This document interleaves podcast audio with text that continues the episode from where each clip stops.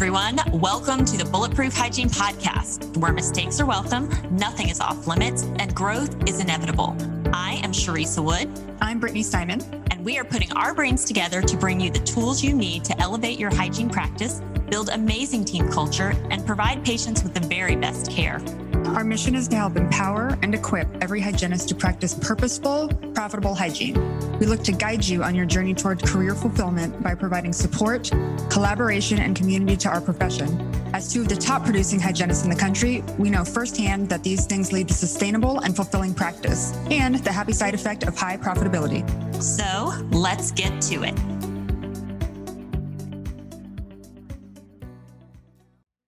Everyone, and welcome back to another episode of the Bulletproof Hygiene Podcast. We are so thankful and grateful to have you joining us today. Uh, today, we're going to talk about um, introducing new ideas, products, and services, and how sometimes daunting it can feel to do that, especially with our existing patients. So, it can even feel impossible in addition to just feeling daunting, especially if we're out of practice or we haven't tried to onboard or implement something new in a while. So there are so many reasons why this is one of the topics we discuss most frequently with people we connect with and coach. So I think first off, some of our fears surrounding this topic are, you know, the the questions, the self-questioning and the self-doubt, like, will the patient believe me when I'm explaining, you know, an issue and why they need this new product, service, or thing? What if they're mad that I never brought this up before? You know what if i don't deliver the information perfectly or i stutter or I, or I don't know all the answers to their questions? What if i'm slow on the uptake? What if they say no? And what does this mean about me as a clinician? So i mean that in the case of like you're transitioning from a bloody prophy atmosphere to trying to treat active perio type of thing. So i think sometimes too there's there's shame or we can feel guilty because we maybe haven't been doing all the things we know we should or could have been doing and we feel like acknowledging that fact will maybe be a crummy or difficult task. So, but what I think is important to keep in mind is it would be a lot more crummy to stay in denial of maybe, you know, the things that we haven't been doing ideally or or up to standard, the standard of care for our patients. And, you know, if we chose never to move into a better place as a provider by practicing to the full extent of our licensure and finally, you know, starting to offer our patients our absolute best. So I think that just staying in that place of stuck um, guilt or shame or whatever it, it has been. You know, there there are reasons and limitations for the reasons why maybe we haven't been practicing to that standard. Maybe it's been time, maybe it's been overwhelm, maybe it's been um, lack of support from our dentist or our team. There's a lot of reasons why, right? It's just important that we kind of troubleshoot and look at those reasons and work through them instead of just staying in that same stuck place. So it can be painful and uncomfortable to acknowledge that we can all do better, but also exciting to know that we can offer more and do better. So in other situations, you know, we might learn something new and then want to implement it, but are afraid of pushback or rejection from our longstanding patients, and we might be afraid of discomfort or not doing things perfectly, like I just mentioned. Um, but you know, we're all imperfect and all need to give each other a little wiggle room to learn to grow and be messy while bringing our best to the table. And every single day that we practice these new things, our best will become better, right? So this episode is called Teaching Old Dogs New Tricks. And in this scenario, both we, the clinicians, and our existing patients are the old dogs. And the product or service we're, we're trying to implement is our new trick. Yeah. And I do think this is one of the most common questions we get um, from the hygienists that we interact with is, you know, hey, I'm excited about this. This makes sense to me.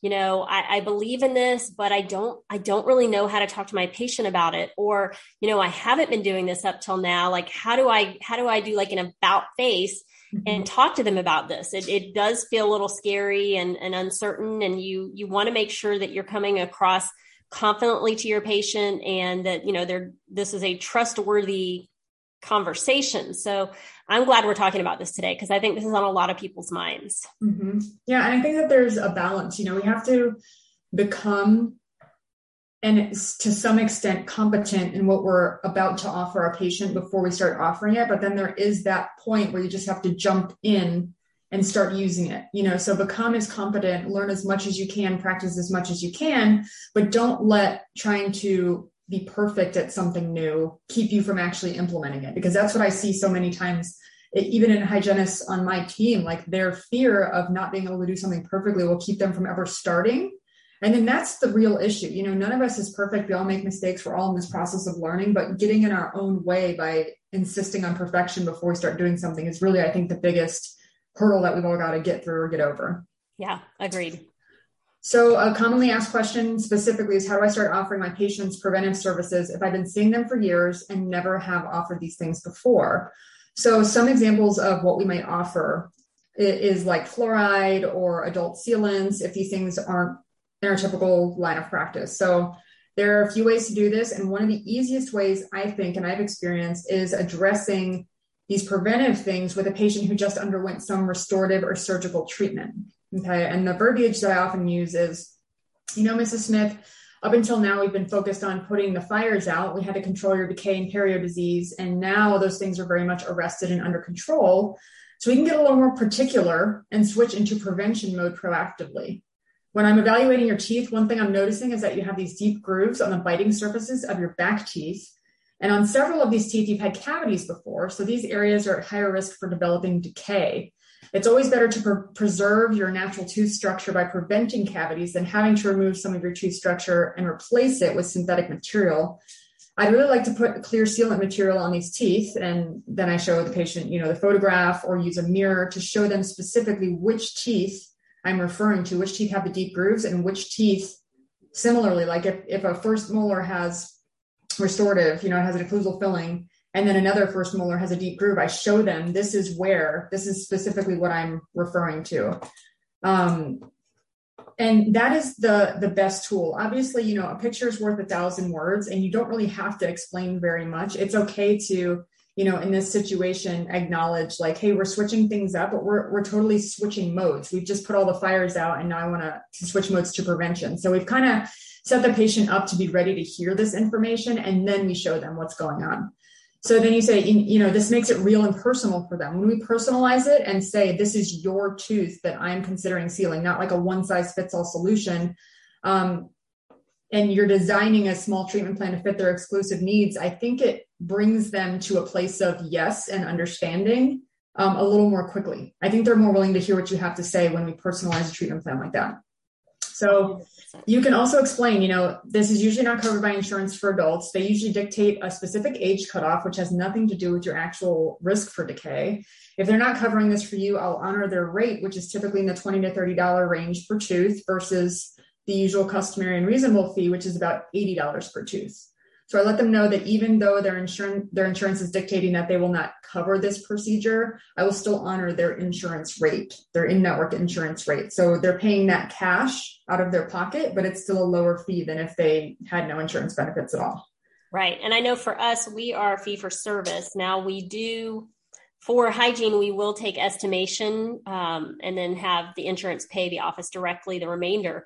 Mm-hmm. But for most of our patients, like sealants aren't covered for adults, so there is no room for that for us. So um, we do a straight fee of it's 63 for sealant.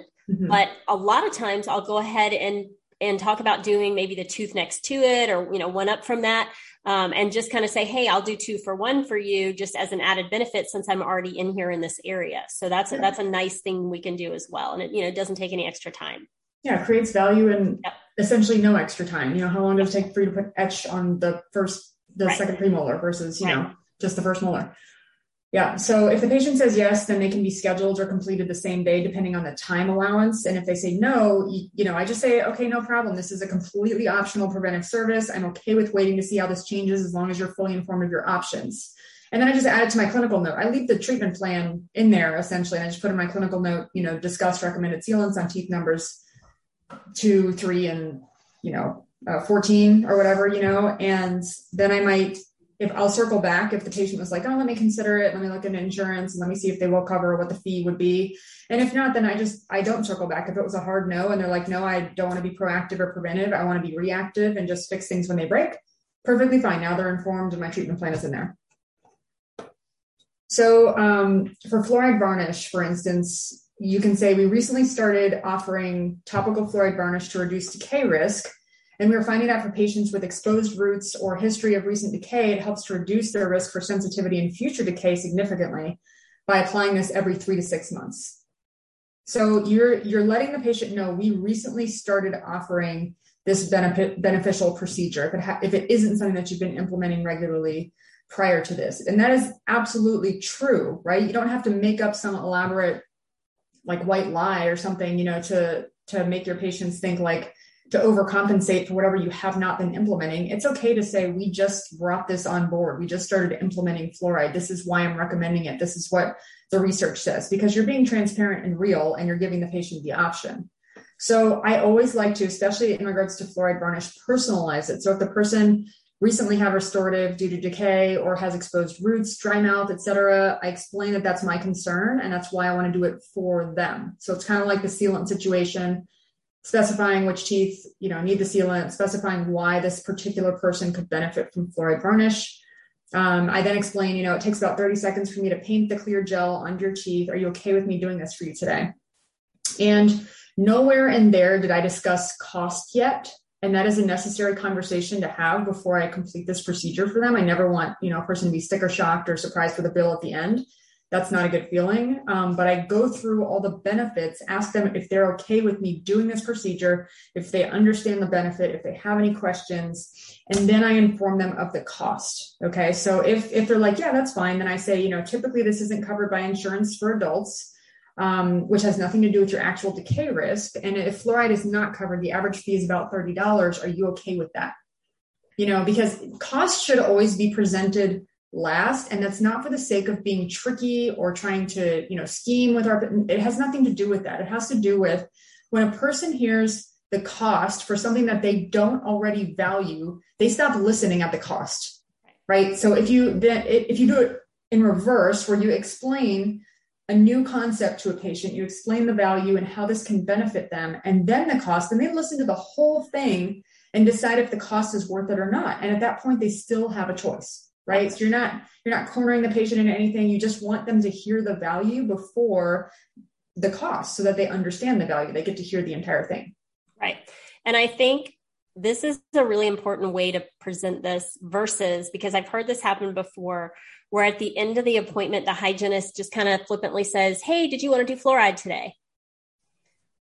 Instead of, Hey, Mr. Jones, I'm really concerned because you have, you know, some, some uh, generalized recession. I know you've had history of, you know, having fillings done.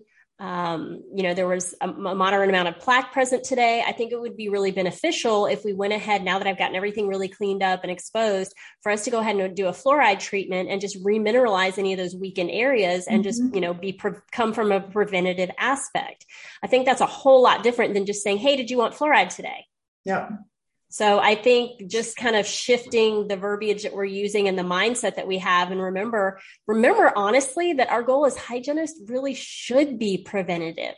Mm-hmm. It shouldn't be reactive to infection and decay. It should be, you know, on the flip side of things. I feel like for so much, honestly, for the beginning of my career, I was very reactive because I wasn't sure how to talk about these things and I didn't have a whole lot of confidence in myself now I understand that if we can truly be preventative, we're going to avoid a lot of issues and a lot of finances and a lot of, you know, time and, and tooth destruction and, and all of that. So I think it's shifting your mindset and really understanding and helping our patients understand like, we are here for you to prevent issues. So let's do that together. And these are the ways we have to do that.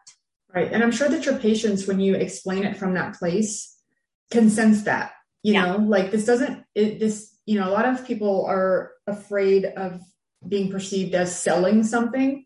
Right. If you're if you're trying to relay something that you truly believe and you truly value and you know will benefit the patient, it's going to come across differently than if it's something that you don't believe in and don't value, you know. And everyone on the receiving end, they have a choice too, you know, based on their their biases and prior experiences and all the things they're going to you know, formulate their own conclusions based on all of that as well. So sometimes someone might perceive us as selling, even if our come from is truly like, I want to do what's best for you. I want to prevent issues. This is going to equal less cost for you long term because you're putting up a small amount of money right now, kind of thing. Right. Um, and there's always the like they always have the option to not believe us or not say yes or whatever, but at least they have the option, you know, at least give them an option. If they don't know what they're missing, they don't have an option. And that's not really fair. That's not enabling our patients to make autonomous and educated decisions about their own health you know right and and we have to remember you know patients we, we say this a lot. Patients come to us for our professional opinions on things mm-hmm. and they don't know the latest and the newest and what, you know, the, re, what the research is saying. So it's our job to help educate them on that. It's our job to be aware of it you know, and stay current and then to turn around and make it easily understandable from them for them from an education aspect so that they can make those best decisions. Cause if we're not telling about telling them about it, if, you know, we're not vocalizing that, then honestly, we're making the decision for them. Hey, Bulletproof Hygienists, it's Brittany and Sharisa, and we are thrilled to announce that it's finally here our comprehensive online mastery course. If you're anything like us, you know that hygiene is more than just a job, it's more than just a paycheck, and it's a whole lot more than just cleaning teeth. It's our calling. If you're ready to take the deep dive, become a top 1% hygienist, and move from going through the motions to loving what you do every day, boosting treatment acceptance, taking communication and team building to the next level, this course is designed for you. Master all the tools you'll need to make our successes your own. Everything from mindset and culture, team organization and calibration, to individualized best practices and verbiage for success. It's all there. Earn five CEs while building your own bulletproof hygiene practice with our proven methodology. To find our course, go to bph.dental and click courses on the left hand side for all the details. So, a few more things that we can talk about on this topic are um, the topics of, you know, desensitizers and comfort services. So, a lot of times the way I start this discussion would be, you know, if I haven't offered this before, something like, you know, Mrs. Smith, I remember last time you were here, you mentioned that your teeth were sensitive to the Cavitron and to cold water. We're now using a desensitizer that has made this procedure a lot more comfortable for a lot of my patients who have had this experience. And then, you know, I'll tell them what it's called. It's called Tom's Rapid Relief or Core Desensitizer or, or Pro pre-polish, whatever your preference is. And then this is something because it's such typically a very low cost to the office, I often offer it the first time at no charge. So I'll say, you know, usually there's a fee of $26 for this, but I want to do it for you today. Excuse me. At no charge just to see how it works for you. You can let me know if it's what you prefer for future visits. So the patient is now happy because you got in front of their discomfort. That's the first thing. You're giving them something for free and you've informed them that they're not your guinea pig. So you've used this on other patients. There's a lot of research behind it. It's successful. It's been great. Other patients have reported they're a lot more comfortable during this procedure. Um, you try this on other patients and it really clearly works. So depending on your office's policies and flexibility, sometimes this is even possible for things like nitrous. And that's something that in my office I really value is having a lot of autonomy to um, uh, courtesy procedures kind of at my discretion. And of course, if I'm courtesying something, I'm paid based on a percentage of my collections essentially. So it impacts me, right? So it impacts what I take home, it impacts what the office earns. So that's a consideration. So we never want to like overtly just start giving things away because we also want to value what we do and it is worth the money. You know, I think if it's someone who is cost sensitive or cost conscious, I might offer nitrous at no charge the first time. For the sake of like, hey, these are the comfort services that are available to you. Is the value worth it? You can decide and let me know at the next visit. And then this is the fee if that's the case. Yeah, I think that's awesome. I think that's really, you know, that's a great way for them to experience it. And like you said, see if that works well for them. Mm-hmm. And oh my gosh, isn't every patient wanting to be really comfortable? I mean, you know, we have so many patients telling us all the time, like, I hate coming to the dentist. It's, you know, it's my least favorite thing. But if we can make it comfortable and make it, you know, even more than tolerable, if we can make it comfortable, then they're going to be return visits. They're going to share about who we are and what we're doing with their friends and family, which brings more patients in. And everyone likes to get a little something for free. So that's a really cool way to kind of introduce it the first time and say, hey, let's just try this and see if this works. And then going forward, then you know, you have that option to to do that.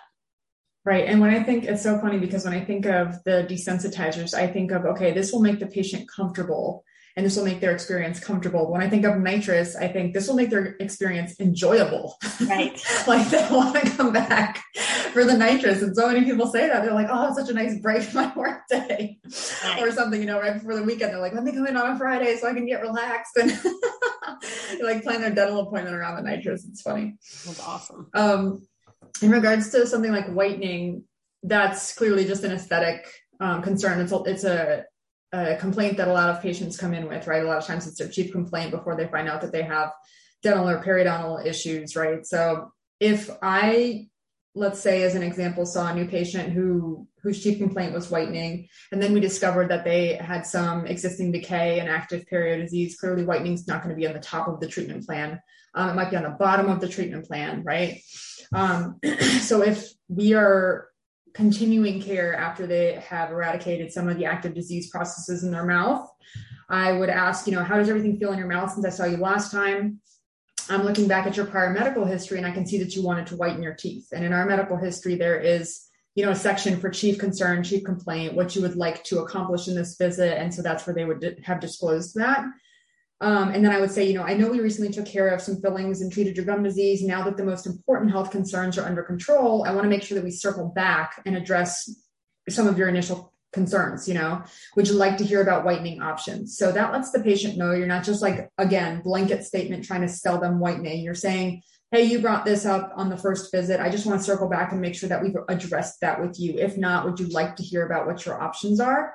Giving the patient the freedom to say yes or no you know so this is very straightforward and if they do say no they're no longer interested which almost never happens I say, no problem. You know, white whitening is completely aesthetic in nature. It doesn't improve or harm your oral health status. So I won't bug you about it again. Feel free to bring it up if it ever becomes a priority for you in the future. Nice. So Perio Protect was something, you know, one of these things in our office where, you know, scanning with the iTero was one thing, then learning how to discuss it with our patients and treatment plan it, submit the script, and hope it worked, you know, um, because I think that for all of us psychologically, we believe in research clinically. You know what I mean? Like clearly that's a huge part of hygiene, anything in medicine. We look for valid and reliable research proven over time, right?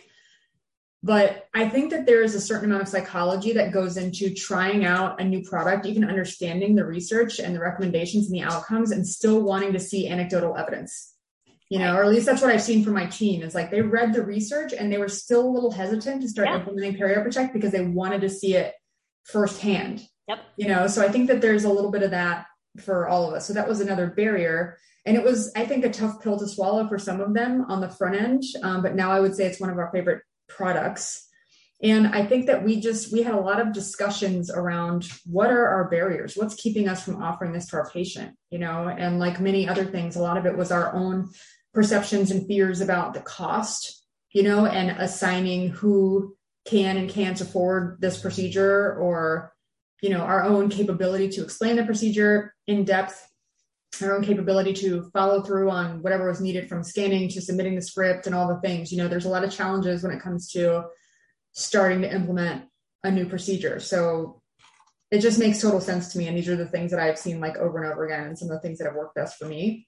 Yeah. Um, Teresa, do you want to cover some of the perio services? Well, yeah, I think honestly, I think perio is the biggest part of all of this. This mm-hmm. is the question that I think we get more more of this question of like, how do I talk to my patient about this? Because this is like one of those uncomfortable moments. But let's be honest, like the reality of some of our listeners kind of being in that bloody prophy mill type situation mm-hmm. um you know that that there's probably a pretty high chance that some of our listeners are kind of have been stuck in that i know i was stuck in that in the beginning and i didn't even know or realize it and so when you come to that realization and you're like wow this is really a disservice to our patients this is a disservice to our practice and honestly our licensure um, you know, we know that bleeding gums are indicative of inflammation and infection, and they really do necessitate periodontal therapy. So, you know, the, the question is how do we get off the bloody prophy train and really help educate our patients when we haven't addressed it in the past?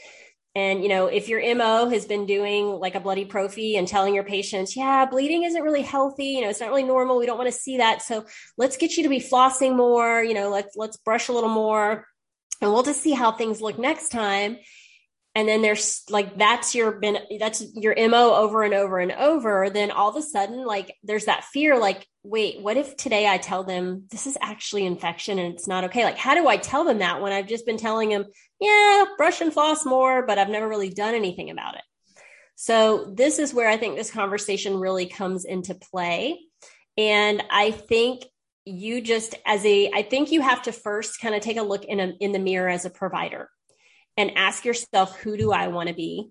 How do I want to practice? And how do I want to care for my patients? And if you arrive at the place that you're not going to um, compromise their health um, and you're going to do the right thing for them because you know it's the right thing to do, and you really come from that personal conviction, that patient's going to be able to read that in you. Mm-hmm. Um, you know, I think it all starts with the getting the patient more involved in the assessment stage, right? So if you are perio charting, it's really important that you explain to them what you're doing and what that assessment means and then involve them in it, meaning do it out loud. And I know people say it and think all the time, like, Teresa, this is easy for you because you have an assistant. So she's right there to record those numbers for you. So honestly, the reality is most of the time my assistant is in the other room finishing up an exam with a doctor. So um, we do not, I know Brittany's practice uses Florida Probe, mm-hmm. and we just feel like that's not a great fit for our particular software. Um, I tried another couple of options and those didn't really fit either. And what I've been doing lately, and it actually works beautifully, is um, I have an iPhone and I just use my uh, voice memos and will record those numbers. And then later in the day, my assistant will go ahead and transcribe them in, or myself uh, at the end of the day into the computer. Um, but it gives me the freedom to explain to the patient, hey, I'm going to do an assessment of the health of your gum and bone. You're going to hear me calling out some numbers. Um, anything from one to three is normal and healthy. Anything four, five, or above, or any areas of bleeding indicates some inflammation and infection. Um, let me roll back for just two seconds and say this too. When I bring a patient back and seat them, obviously i'm asking you know hey has have you had any new medications new allergies new doctor's findings or surgeries? Um, and anything dentally that you noticed or been concerned about? And then i also ask what's your current home care been? How many times a day are you brushing? Are you flossing? Are you feeling any tenderness or seeing bleeding? And i get that answer before i've even looked in their mouth because honestly in my head i'm kind of building a case for whatever needs to happen today. So if they're like, yeah, I'm, br- I'm brushing twice a day, I'm flossing, you know, twice a day, I'm not seeing any bleeding, everything feels great. And then I get in there and do the assessment and everything looks perfect. Awesome. We're in agreement. Everything looks good. But if I've got a patient who's like, yeah, you know, life's been crazy. Honestly, I'm flossing maybe twice a week. Yeah, I probably do see a little bit of bleeding here and there. I know that already. And then when I do my assessment, and they're hearing me calling out fours and fives or bleeding, by the time I'm done with that, I can say, hey, look, obviously those numbers aren't healthy numbers. You're also telling me that your flossing, you know, hasn't been consistent and that you're noticing bleeding. Honestly, there's we've got active infection going on in here and we need to do something about this. So I think first step of of you know involving that them in that assessment making that co-discovery together is really important because at that point they can't really deny that there's stuff going on um, i think there's a lot of terminology that we can use uh, as we're having these conversations so on, i think patients expect us as providers to be learning and growing and both in knowledge and technology. So here's a few great transitions that I think we can use when we're having these conversations about something new or different. Um, you know, just saying things like, hey, new research shows that this kind of bleeding and inflammation and infection that we're seeing today puts you at risk for, for greater systemic issues. Maybe it's saying, hey, I recently took a CE class and I learned a lot about gingivitis or periodontal disease or whatever, you know, whatever that patient's got going on. You could say, I've been reading a lot of new research and I'm really concerned about this. This is not healthy. This is infection. This puts you at risk for more impactful systemic disease. I think it's just really shooting straight with them. And again, you've got to be comfortable with yourself as a provider to make sure that you are coming across confident and and willing to answer their questions and know that it's a mutual conversation and i think um you know a lot of hygienists struggle with this so it's hard to switch from a bloody prophy to the you know the non-surgical perio treatment. Um, and if you work on a team of two or more hygienists then i think it's important to you know kind of have the conversation together like hey how are you doing this? What seems to be working for you? Lean on each other. Make it a, a team strategy. Um, brittany what are your thoughts? Yeah i think that if you're on a team of you know two or more hygienists one thought is like you said get on the same page like make a standard of operations like you have the if this then that um, trickle down or it's the what is it called? What do you call it? The treatment planning basics like if there's four to five millimeters with bleeding yeah yeah you, you create you create that office protocol. And that's right. you know what? That's a really good point and i want to say this too. Mm-hmm. if you are in a practice that's not that's not been treating perio to the full extent um, it's probably you probably need to have a conversation with your doctor too mm-hmm. Mm-hmm. because uh, it's funny i noticed that i work with our hygienists at our practice in setting uh, goals on a quarterly basis. Mm-hmm. And we've learned that it's really important to share those goals with a doctor because I've had one of our doctors came to me and he said, What is going on with so and so hygienist? Like, she's recommending sealants for everybody. and I was like, oh, actually, that's one of her personal goals is to be more, you know, aware of sealants for adults and the benefits that they pose. And, you know, so it's, it's funny that you you've got to really think that through for the whole team and share those goals for the whole team. But obviously, if your perio numbers are low and you haven't been treating it, you know, appropriately, it needs to be a conversation with your doctor, obviously, because they're the ones that are, you know, there to, you know, diagnose and treatment plan what needs to be done. So mm-hmm. if you find that your numbers are low, it's time to set up a meeting you yeah. know with your hygiene team and your doctor to say hey like we're we're doing a lot of bloody prophies here and this is a disservice to you know the patients and to the practice and to the you know the bottom line of what the practice should be producing and collecting and bringing in and the objective data that i think you can always bring to that conversation to help remove the emotional subjectivity from that conversation is just the data of the actual perio disease stats of our population and compare that to the treatment that you're actually providing to your patients so if your perio percentage is 14%, but our the needs of our population are, you know, 50% or higher. Like what where's the discrepancy happening? And I think that just keeps it less personal so people don't feel attacked or don't feel uncomfortable about the conversation. It's just objective data that you're bringing and saying, "Hey, we all need to do better. Like we all as a team need to like rise up to this challenge kind of thing and fulfill the needs of our population." And another thing I wanted to bring up about working on a team of two or more hygienists is I think it's it's one thing for you to have been you know maybe not practicing to the best of your ability or maybe due to time constraints or whatever reason you know doing bloody prophies and now you're like okay i really need to take a step back and educate my patient about what's going on with their health one of i mean that can be a challenging conversation but still definitely doable and implementable i think one of the best things that you can do is if you're seeing a patient that you've never seen before just start diagnostics from scratch. You know, so I work on a team of eight hygienists. Actually, it's about to be nine. Um, we're bringing on some new team members. Um, but anytime I'm seeing a patient who has seen someone else and has never seen me, I, I start from scratch in regards to the medical history and dental history and um, you know, researching the notes, looking at the perio chart, looking at the prior radiographs, you know, obviously updating radiographs if necessary, but I always do my own comprehensive perio chart. And it's not because of a lack of trust. It's because I want to tell the patient, like, hey, you're new to me. I want to pick up where we left off and move forward. And we're doing assessment. And it's an opportunity to explain I'm a new provider. I want to understand you to the, the best that I can. And also I want to make sure that we're we're treating you adequately and appropriately according to where you are on the spectrum of health telling them, you know, we'll, we'll do the perio chart, going through and re-educating them about all of that. And that is a really ideal time to make a transition, like a bloody prophy to a NSPT or a localized NSPT or a one quadrant here or whatever. Because it's like, okay, I'm a new provider. We're taking new diagnostics. We're evaluating from the bottom up.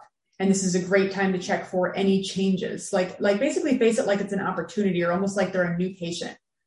You know, I don't know. I, I find that conversation is a lot easier and more comfortable for people to have than the one of changing your own patient from a prophy to a localized therapy.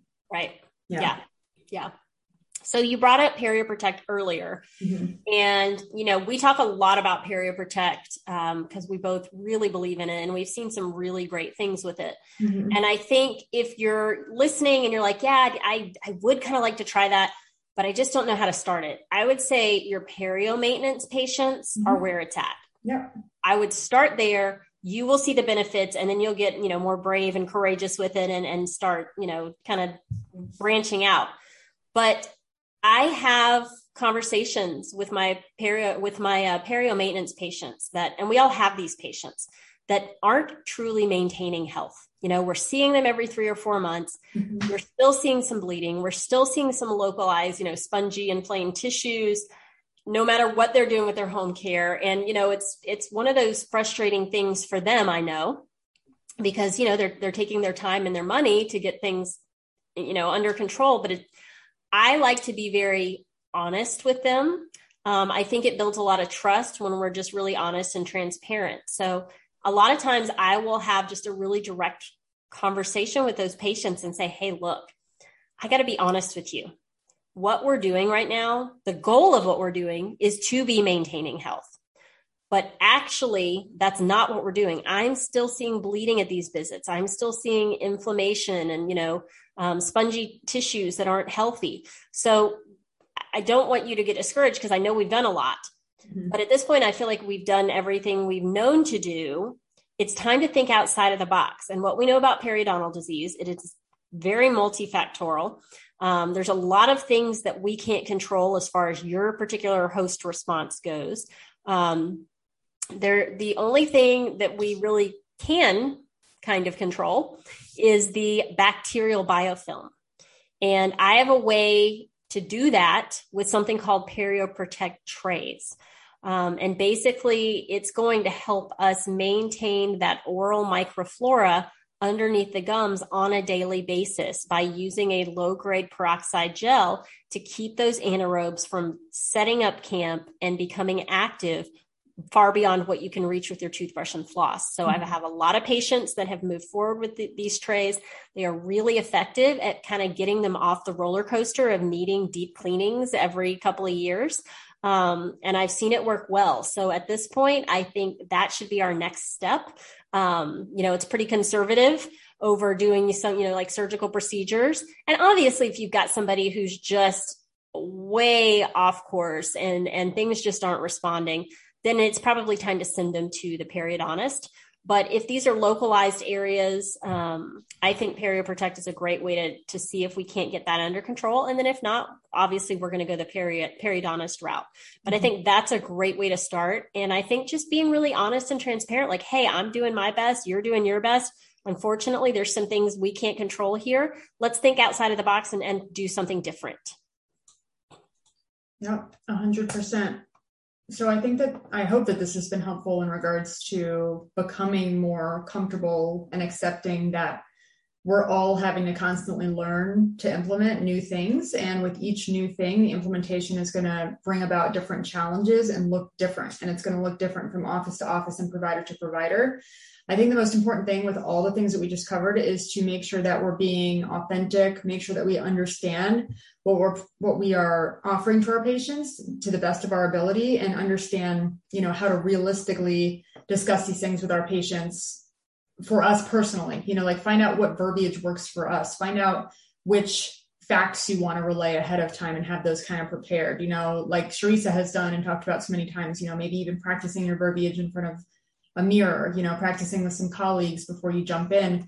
But at some point, you know, don't forget you don't need to be perfect to jump in and start using these things. So we hope that this has been um, helpful to everyone, and we hope that you guys will continue to, you know, be willing to onboard new things and try new things and get curious, and that we're all constantly asking, like, how can we do this better for our patients? So we hope that this was a a helpful uh, episode, and we thank you so much for joining us. As always, we are so grateful for your presence here.